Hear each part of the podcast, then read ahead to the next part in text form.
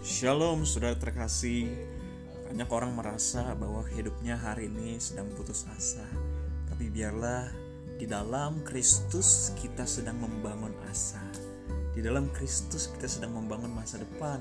Di dalam ketidakmengertian kita bisa mengerti satu hal Yaitu mengerti hatinya Tuhan.